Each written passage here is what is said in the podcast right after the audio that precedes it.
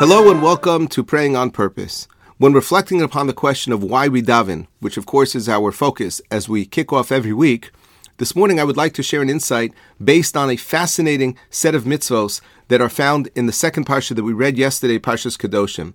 The Torah tells us, "Lo sikom v'lo sitor is b'nei amecha," that we are not to literally take revenge and hold a grudge against another Jew. And of course, that pasuk famously concludes with the words kamocha Hashem, that we are to love each and every Jew as ourself. Leaving the second half of the pasuk aside for another time, I want to focus for a moment on those two mitzvos, lo sikom v'lo sitor. Do not take revenge and do not hold a grudge. Now, what exactly does the Torah mean when saying lo sikom v'lo sitor? So I'm going to share the explanations of Rashi, paraphrasing just a little bit, but essentially conveying the same idea. Rashi says, Lo sikom is as follows. My neighbor comes to me one day and says, Hi, can I please borrow your hedge cutter? And I say to him, No, I'm not interested in lending you my hedge cutter. And he walks away dejected, feeling a little upset because, after all, he wanted to borrow my hedge cutter. And the next day I go to him and I say, Hey, can I please borrow your lawnmower? And he says, Absolutely not. I would be happy to lend you my lawnmower, but you did not lend me your hedge cutter yesterday, and so therefore today I will not lend you my lawnmower. Says Rashi, Zo hi Nikima. That's what the Torah means when it says, do not take revenge. Now, to be clear, I do not have to go ahead and lend my property to anyone who asks. If I have other reasons why I'm not interested in lending my lawnmower, that's completely fine.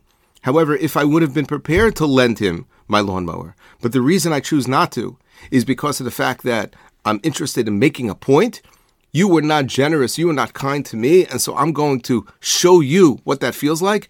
That would be an Isser Da'orais, a biblical prohibition of Nikima. Says Rashi, Ve'ezohi Natira. What does it mean to bear a grudge? So the setup is the same. My neighbor comes to me one day and he says, Can I please borrow your hedge cutter? And I say, No, I'm not interested in lending you my hedge cutter. The next day, I go to him and I say, Can I please borrow your lawnmower? And he says, Yeah. You could borrow my lawnmower. You know why? Because I'm not like you. Yesterday, when I came to you and I asked if I could borrow your hedge cutter, you said no. Well, I'm not like you. I'm going to show you what it means to be a nice neighbor. Here, take it. Says Rashi, Zo hi natira. Shenoter ha'eva belibo afal eno nokem. In this second situation, the person goes ahead and actually fulfills the request. He lends the item that was requested, but he does so in a begrudging way this is an Isser Da'oraisa, a biblical prohibition of lo sitor. So here you have, I'll call them twin mitzvos. They're really two separate lavim in the Torah, where the Torah explicitly prohibits withholding a favor as a form of nikima, of revenge, or even extending a favor, but doing so in a begrudging way. So, first of all, just to take a moment to say, wow, it's unbelievable how the Torah really presses us to overcome some of our most natural tendencies. We all possess the natural tendency to hold grudges, and it's hard sometimes to let go.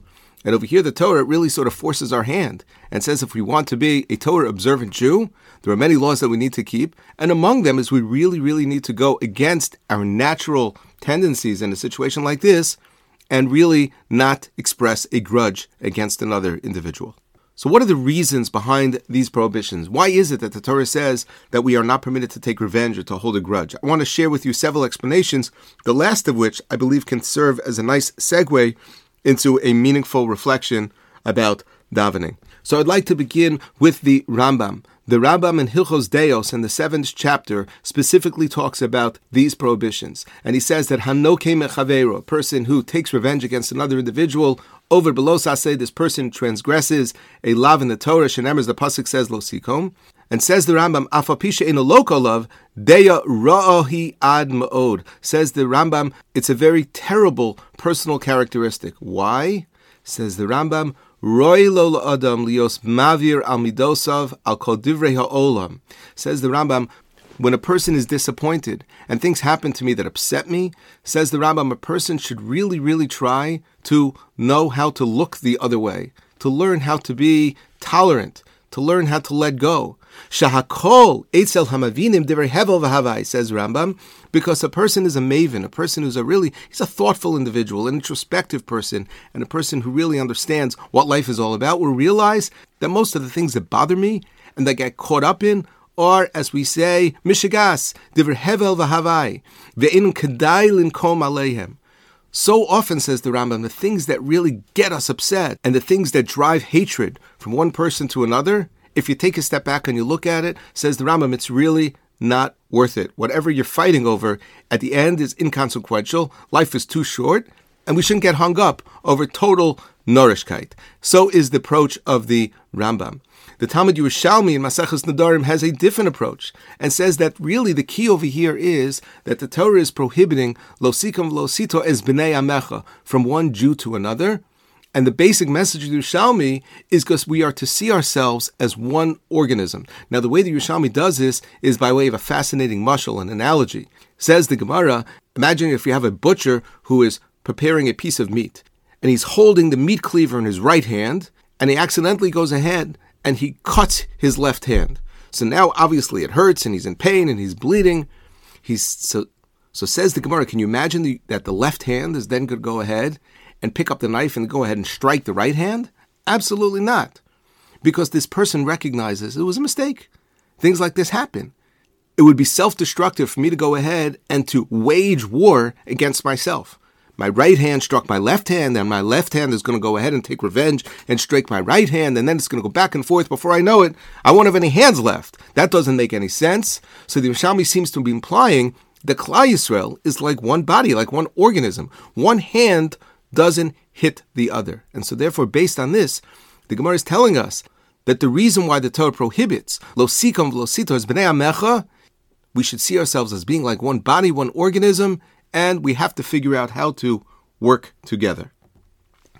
This brings me to the last explanation that I would like to share with you this morning, and that is from the Sefer Achinuch. And this is the point, as I mentioned before, I believe can set the stage for an interesting insight regarding davening. The Sefer Achinuch in Mitzvah Reish Mem Aleph says as follows: Mishor Sheha Mitzvah. The roots of this mitzvah are as follows: Sheyeda Ha'adam that a person needs to know V'yitain el libo. A person has to really, really try to integrate this belief into his heart. Kikol asher yikreyu mitovad ra. That whatever happens to a person, whether it's good or bad, husiba shatavo alav me'es Hashem baruch That the cause, the source for that which happens to me in the world is coming from God Himself. Umiyad ha'adam miyad ish achov lo yadavar bilti ratzon Hashem baruch And says the Sefer Achinuch, even when it comes to that which another person does to me, it has to be signed off, so to speak, by God Himself. So if a person goes ahead and does something that upsets me, if a person goes ahead and he takes action against me that I find to be very disappointing, very painful, whatever the case may be, says the Sefer Achinuch, we need to know that Hashem Baruch Hu signed off on this. Akain, therefore, says the Sefer Achinuch, when a person causes me pain, when a person does something to me that really, really upsets me, I need to know Shahashem Yizbarach Gazar Alav Bekach. That this is something that God has decreed against me. Raso. Says the Sefer Achinuch, this is so powerful, I have to resist the natural temptation in a situation like this, and that is to direct my frustration, my anger towards this individual. And I have to remind myself that it is not he with the lowercase h that is the reason behind that which had happened to me, but rather it is he with the capital H. Hashem Baruch Hu, that is Sibas Ra'aso. Now, for one moment, we just need to state that which I hope is obvious, but it needs to be said anyway and that is that the chinuch is not suggesting, of course, that now there is license for one individual to go ahead and to harm another. And I'm going to justify hurting another person by saying, well, obviously, it was coming to him. If God did not want him to go ahead, if God did not want him to get hurt, well, then he would never have allowed me to succeed in my conspiracy against him. Such thinking is faulty, and it clearly goes against the entire Torah. The Torah holds each and every person accountable for his or her actions. And Parshas Kedoshim is replete with many, many examples of how important it is that we go ahead and hold ourselves to the highest standards when it comes to the way we treat other individuals. However, when it should happen that another person harms me, when I find myself in a situation where somebody else has done something to me that really, really upsets me, I have to try to learn how to redirect my frustration, my anger, my disappointment towards this individual, and to recognize that for some reason this was supposed to happen to me. We need to learn to be more introspective. We need to look at things that happen to us in a way in which we can understand and appreciate that there's a reason. There's a reason why this is happening. I don't necessarily know what the reason is, but as the Gemara in Brachos Tafhei tells us, when a person is experiencing Yisurin in life, when I have suffering, and even the Gemara over there says, even if it may seem to be relatively insignificant, even that is a pretext for a person to be mefashvesh b'masav, that such a person should go ahead and introspect and look for ways to improve my life. Now, this approach of the Sefer Chinuch is one which has, I believe, profound theological implications, and now is not the time to really go ahead and unpack this entirely. I imagine if you're listening to this and you have not heard this before, all sorts of questions are coming to mind to understand exactly how this works and what does this mean. And does this mean that I cannot go ahead and be upset at any individual under any circumstances? And the answer is no. The Torah does not prohibit over here by saying losikum lositor as being upset at somebody, but it's about taking action or even bearing a grudge, expressing the grudge against another individual would seem to go beyond that which the Torah permits. I can be upset at somebody, and in a situation where there's, let's say, a toxic relationship where a person is not nice to me and a person is acting in an aggressive or an abusive way, so one would be smart to go ahead and to avoid such an individual. All of this, I hope, is sort of common sense. It goes without saying. But when things don't go my way, here's the point. The Sefer is saying, when things don't go my way, and I'm really upset about something, I have to recognize that there is a source for that, and all roads lead back to the Ribbono Shel Olam. And when I think about this, and when we ask ourselves, why do we pray? So davening accomplishes, as we've been discussing now for many, many months, many different objectives. And there are many different goals that we can, in theory, try to achieve and accomplish through the process of prayer. But it would seem to me that davening is an opportunity for us to sort of check in and think about the things that have happened to me over the course of the day. Davening provides us with an opportunity to check in periodically, I mean, three times a day on a normal day, and to consider the events that have happened to me, what is going on in my life. Am I having a good day? Am I having a challenging day? And regardless of whether I'm having a good day or challenging day, to reflect upon that. And what does it mean if I'm having a good day? So I should feel with inside of myself a sense of appreciation and gratitude.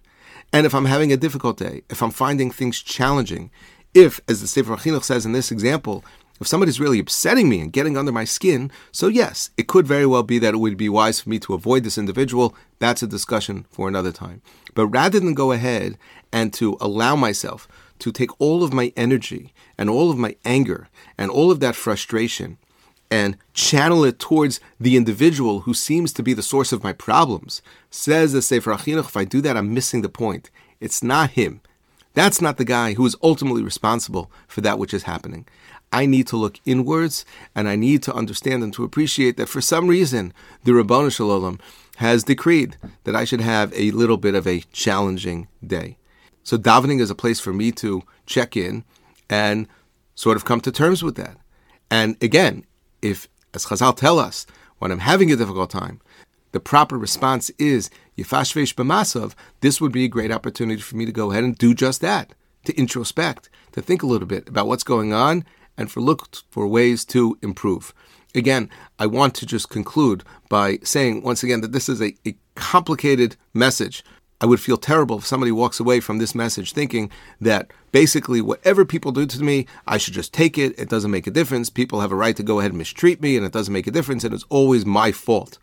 And all Rothwachs is doing today is blaming the victim. No, no, no, no. That's not that's not what I'm saying. I don't believe that's what the Sefer Chinuch is saying.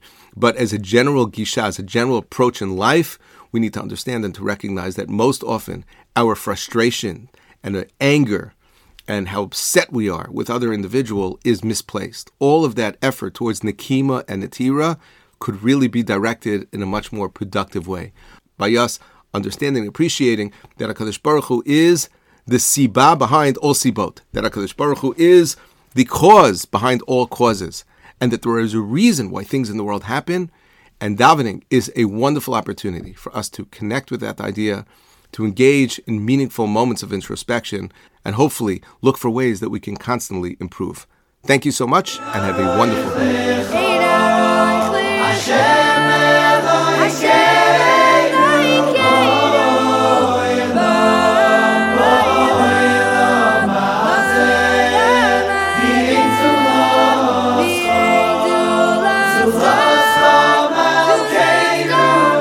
לך